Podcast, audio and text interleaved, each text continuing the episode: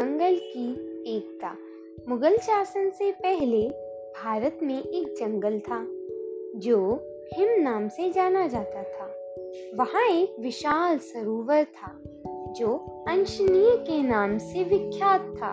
उसका नाम अंशनी इसलिए पड़ा क्योंकि वह उस जंगल का अति महत्वपूर्ण अंश था और वहाँ पे उगने वाले कमल अपने सुगंधित रस की अनोखी खुशबू से वातावरण में एक नई ऊर्जा से ले आते थे, जो वन के समस्त प्राणियों को अपनी ओर आकर्षित करते थे। वन के भौरे, तितलियाँ अथवा मधुमक्खियाँ इस अद्वितीय रस का पान करके आत्मविभोर होती थी और वन के समस्त पशु पक्षियाँ इस जलाशय का पानी पीकर अपना कंठ गीला करके अपनी प्यास बुझाते थे।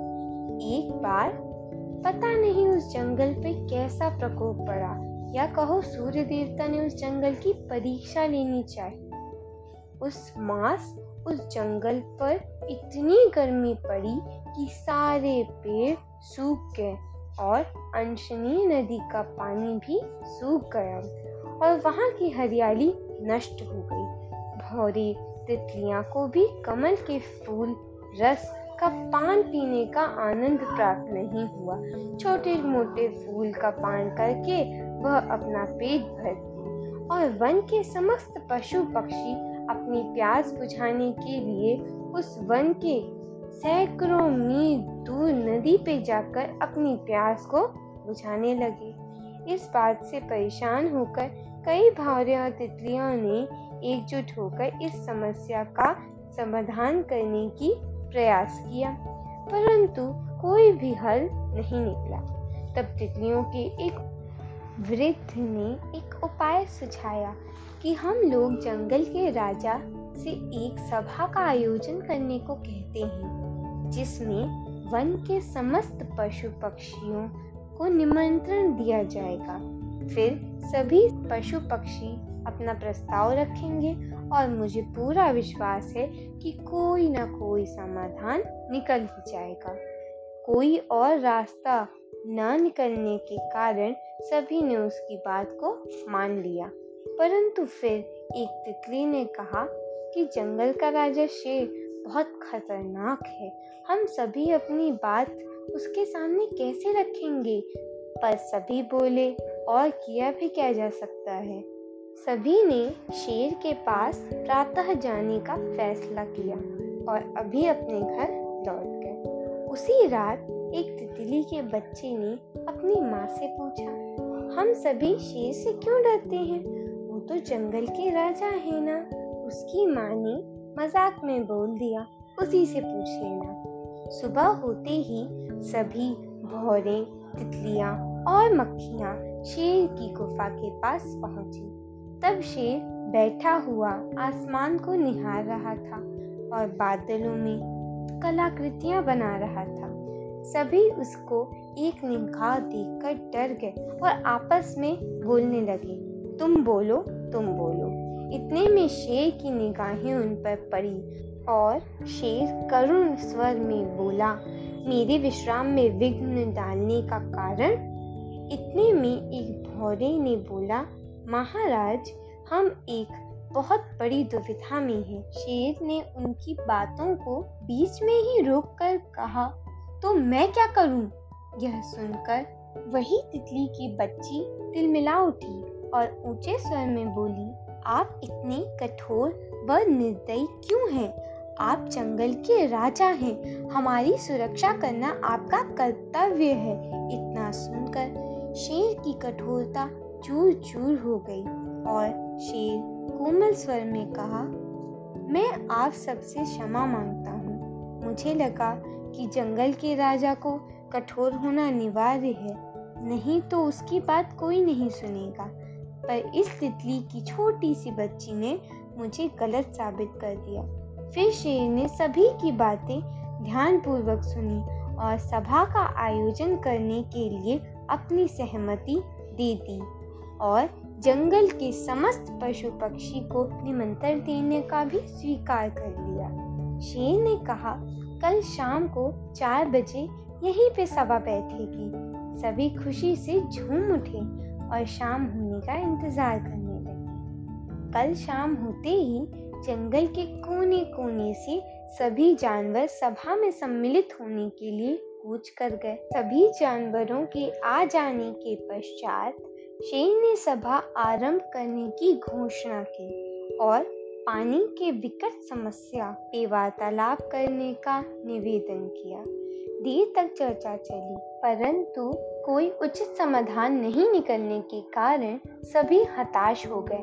फिर एक बंदर ने कहा, हम सिर्फ़ प्रार्थना कर सकते हैं कि शीघ्र ही वर्षा हो। शेर ने तब तीव्र स्वर में कहा, भगवान सिर्फ़ उसी की सहायता करते हैं, जो कर्म करते हैं। पर हम क्या कर्म करें? हाथी ने पूछा। इतने में चूहे के मुखिया ने कहा, अगर हम एक हो जाएँ तो इस समस्या का समाधान निकल जाएगा। परंतु अगर हम एक होकर कार्य नहीं करेंगे तो यह समस्या समस्या ही बनी रहेगी। शेर ने यह सुनकर आश्चर्यचकित होकर कहा, परंतु एकता में क्या रखा है? एकता से क्या होगा? कृपया संक्षेप में बताइए। चूहे के मुखिया ने तब कहा, अगर हम समस्त पशु पक्षी एकता रख के अपनी विशेषताओं का प्रयोग करें तो यह कार्य संभव है। जैसे हम चूहे खोदने में बहुत माहिर होते हैं तो हम तालाब को खोदेंगे और तितलियाँ और अन्य पंख वाले जानवर हमें हवा देंगे, ताकि हम बिना रुके अपना कार्य कर सके। तितलियाँ अपने पंखों पर फड़फड़ा के हमें हवा आराम से दे सकती हैं, और गेंदा जैसे विशाल जानवर सूर्य के आगे खड़े होकर हमें छाया देंगे, जिससे हमें गर्मी ना लगे। और हाथी समस्त पशु पक्षियों के लिए दूर नदी में जाकर अपनी सोन में पानी लाएँगे ताकि कोई प्यासा न रहे और हमारे व्यस्त रहने में कोई अन्य जानवर हम पे आक्रमण न कर दे। इसलिए अन्य खुखार जानवर जंगल की रक्षा करेंगे। यह उपाय सुनकर सबके हृदय उत्साह से झूम उठे और सभी चूहे की समझदारी पर कहने लगे कि अब हम सब एक हैं। शेर ने दो दिन बाद कार्य आरंभ करने का फैसला किया। एकता के कारण सभी जानवर एक दूसरे के और करीब आ गए थे। दो दिन बाद सभी जानवर तालाब के पास एकत्र हुए और चूहे की बताई गई तरकीब पर अपना अपना कार्य संभालने लगे। दो दिन के लगातार परिश्रम के कारण गीली मिट्टी नज़र आने लगी। तब सभी के दिल में खुशी के अंकुर फूटने लगे। मानो उनकी खोई हुई खुशी वापस लौट आई हो। सब बहुत उत्साहित थे और उत्तेजित भी। अगले दिन सुबह जब सब चूहे खोदने के लिए तैयार थे, तब बहुत तेज लू चली। गर्म हवा उनको अपने घरों में रहने के लिए मजबूर कर दी शाम को जब लू थम गई, तब सभी जानवर उस तालाब के पास इकट्ठे हुए। तब उन्होंने देखा कि तालाब का मुँह पेड़ों की सूखी लकड़ियों से ढका हुआ है और खोदना बहुत मुश्किल है। तब वे सभी हताश हो गए और मानो वायु देवता अब उनकी परीक्षा ले रहे हों। सभी ने धीरज बांधा और विचार करने लगे, अब क्या करें? तभी हाथी आए और कहे हम सब इसे अपनी पूरी ताकत लगा के सूंड से उठा लेंगे। तब सभी ने हाथी की सहायता की और लकड़ियों को हटा दिया। तब फिर चूहों ने खोदना आरंभ कर दिया और कुछ ही क्षण बाद पानी की एक तेज धारा उस तालाब से निकली और सबको आनंदमय कर दी। फिर सभी की निगाहें चूहे पर पड़ी, जो अधिक पानी होने के कारण डूब रहे थे। हाथी ने अपनी सूंड से सभी की जान बचा ली। सब बहुत खुश हुए और जंगल फिर से हरा भरा हो गया और कमल के वही पुष्प फिर से वातावरण को ऊर्जा देने लगे। एक नया उमंग सा छा गया, एक नई एकता छा गई। सब पशु पक्षी एक दूसरे के इतने करीब हो गए कि वह एक दूसरे का अति सम्मान पूर्वक आदर करने लगे। इसीलिए कहा गया है कि एकता में ही शक्ति होती है। धन्यवाद।